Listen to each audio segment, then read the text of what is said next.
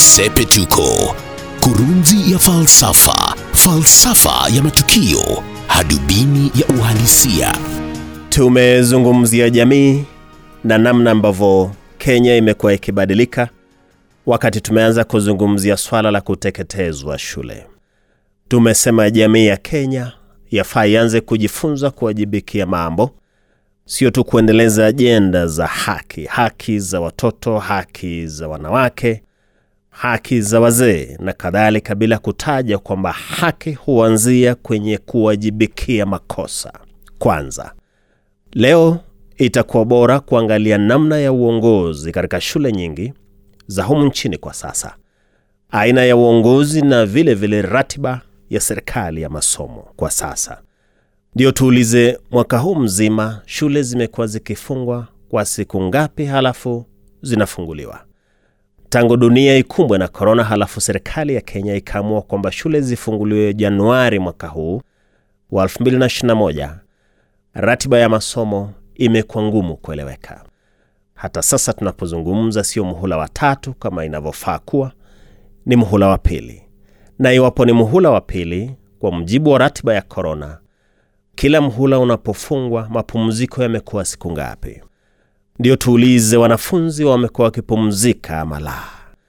Je, wazazi wanaopambana kupata karo, iwapo shule inafungwa siku kumi kumaanisha wiki moja tu na siku tatu, wazazi wangapi nchini Kenya huwa wamepata pesa za kulipa karo ya mhula unaofuata?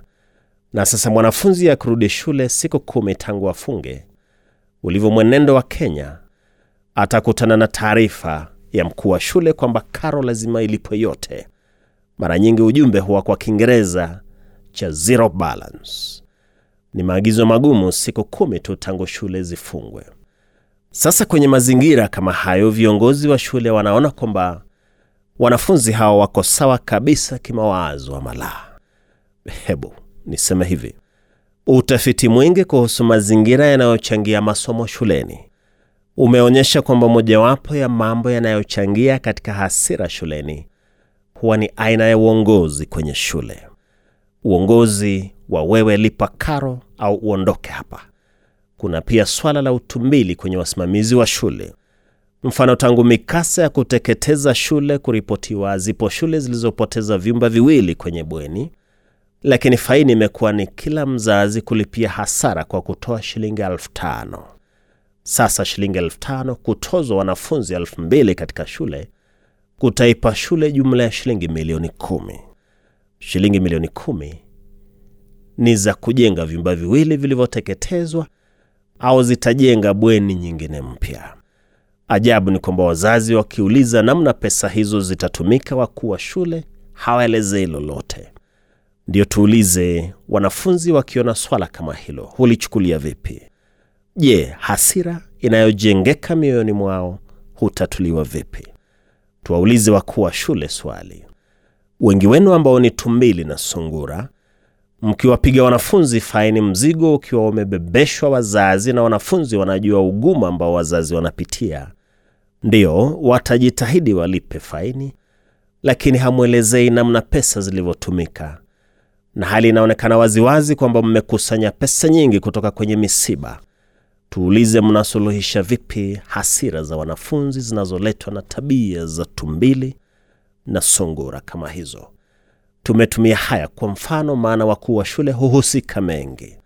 Tunalosema ni kwamba jana tumeangazia athari za nyendo mpya za jamii ya Kenya kwa wanafunzi, ndio leo tunauliza uongozi wa shule huchangia vipi katika kuzifanya shule ziwe taasisi za elimu ambapo jamii ya shule husemezana na kufunzana.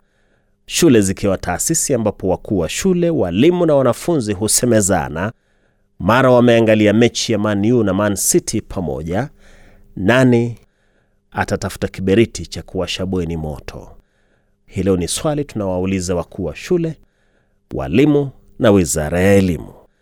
Shule ikiwa jukwaa la kuzungumza na kusemezana, pepo yupi atatafuta kiberiti cha kuwasha bweni moto?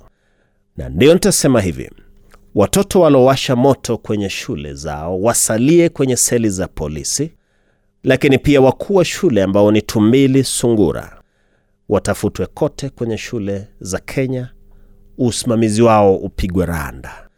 Uongozi huwa ndicho chanzo cha matatizo katika jamii, na ndilo Sepetuko.